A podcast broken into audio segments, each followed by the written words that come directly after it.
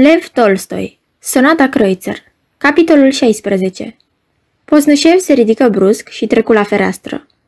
Iartă-mă, te rog, spuse el și, ațintindu-și privirea pe geam, rămase așa, tăcut, vreo trei minute. Apoi ofta adânc și se așeză din nou în fața mea. Chipul lui avea acum cu totul altă expresie, ochii erau plini de durere și ceva ce aducea cu un zâmbet ciudat îi încrețea buzele. Am obosit puțin, dar am să-ți istorisesc mai departe. Mai e mult până să se lumineze de ziua. Da, reluă el firul povestirii, după ce a aprins o țigară. Se îngrășase de când nu mai năștea și boala aceea, veșnica grijă din cauza copiilor, începuse să-i treacă. Mai bine zis, s-a trezit parcă dintr-o beție, s-a dezmeticit și a văzut lumea din jur, cu toate bucuriile ei, o lume despre care uitase și în care nu știa să trăiască, o lume pe care nu o înțelegea de fel. Nu cumva să pierd ceva. Vremea trece și nu o poți întoarce. Așa îmi închipuiam că gândea, sau mai degrabă, simțea dânsa și nici n-ar fi putut gândi și simți altfel. Fusese crescută în credința că pe lume nu există decât un singur lucru vrednic de luarea minte. Dragostea. Se măritase, gustase ceva din această dragoste, dar numai ceva, care era departe de ceea ce făgăduia să fie dragostea, de ceea ce aștepta să ea, ceva ce cuprindea și multe dezamăgiri, multe suferințe și totodată un martiraj neașteptat, copiii. Acest martiraj îi zleise puterile. Și uite că, mulțumită doctorilor celor îndatoritori, aflase că nașterea copiilor se poate evita. S-a bucurat, a încercat metoda și a prins puteri noi pentru singurul lucru pe care îl cunoștea, pentru dragoste. Dar dragostea cu bărbatul înveninat și de gelozie și de alte rele de tot felul nu mai era același lucru. Început să aspire la o altă dragoste cu totul nouă, curată, cel puțin aceasta era impresia mea. Și astfel, prinse a se uita în jurul ei, ca și cum ar fi așteptat ceva. Eu vedeam toate astea și nu puteam înnăbuși neliniștea.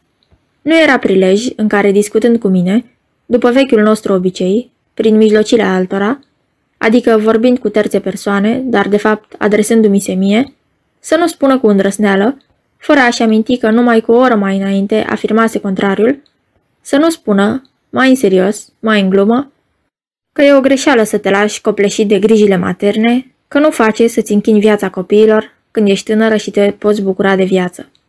Acum se ocupa mai puțin de copii, în orice caz, nu mai arăta disperarea de altă dată, în schimb se ocupa din ce în ce mai mult de persoana ei, de înfățișarea ei. Deși nu chiar fățiș, se ocupa de plăcerile și chiar de propria ei desăvârșire.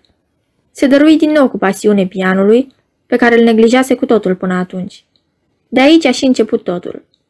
Posnășef își întoarse din nou privirea obosită spre geam, dar după o vădită sforțare de a-și recăpăta stăpânirea de sine, își urmă imediat povestirea.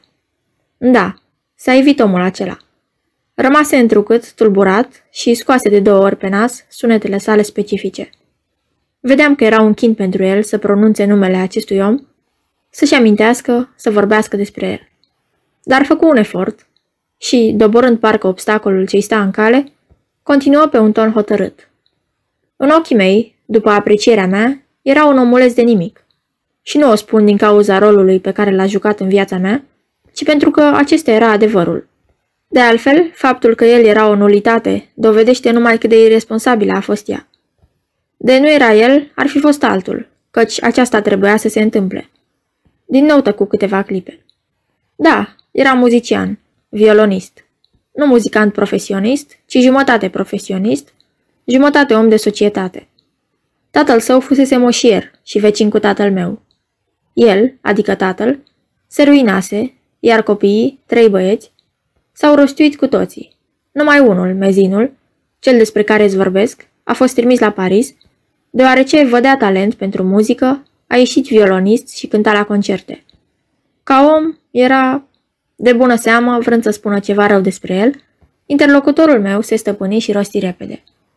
Ei, nu știu ce viață o fi dus acolo, știu numai că în anul acela a răsărit în Rusia și și-a făcut apariția în viața mea.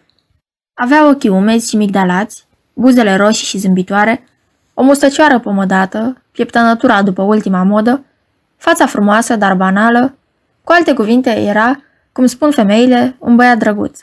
Avea o constituție firavă, deși nu era rău făcut, cu șoldurile foarte dezvoltate, ca la femei sau ca la hotentoți, după cum se spune. Se zice că și aceștia au înclinații muzicale.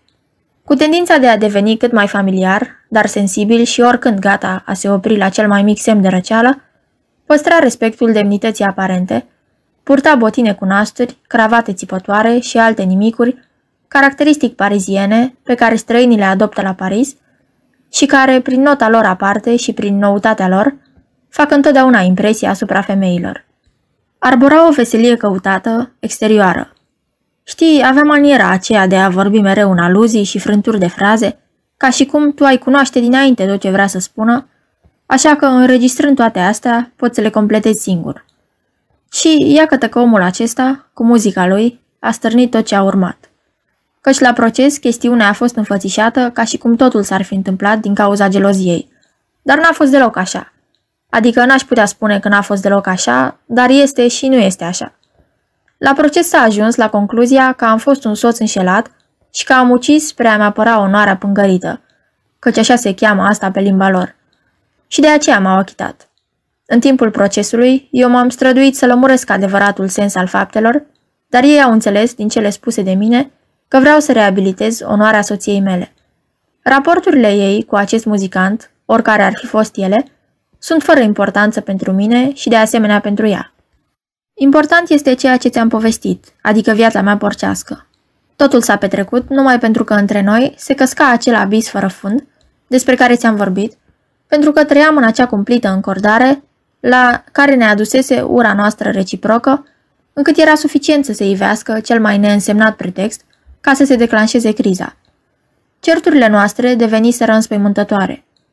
În vremea din urmă, erau deosebit de înverșunate și alternau cu o patimă animalică. Tot așa de neînfrânată și ea. Dacă nu s-ar fi evit el, s-ar fi evit altul. Dacă n-ar fi pretextul geloziei, s-ar fi găsit un alt pretext. Stăruiesc asupra faptului că toți soții care duc viața pe care am dus-o eu trebuie ori să se sinucidă, ori să-și omoare nevestele, așa cum am făcut eu. Dacă există câte unii cu care se întâmplă așa, aceasta este o excepție rară.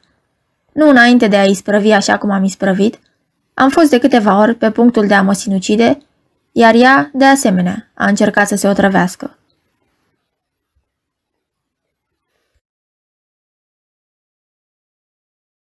Aceasta este o înregistrare Cărțiaudio.eu. Această înregistrare este citită cu respectarea legislației în vigoare pentru Cărțiaudio.eu. Copierea, repostarea, multiplicarea, vânzarea, închirierea și sau difuzarea publică a acestei înregistrări, fără acordul scris al Cărțiaudio.eu, constituie infracțiune și se pedepsește conform legilor în vigoare. Pentru noutăți, vă invit să vizitați site-ul www.cărțiaudio.eu și să ne susțineți cu un like, subscribe și follow pe canalul de YouTube Cărți Audio. Vă rugăm să îi susțineți prin donații pe naratorii voluntari ai acestui canal și site. Vă mulțumim și vă dorim audiție plăcută în continuare.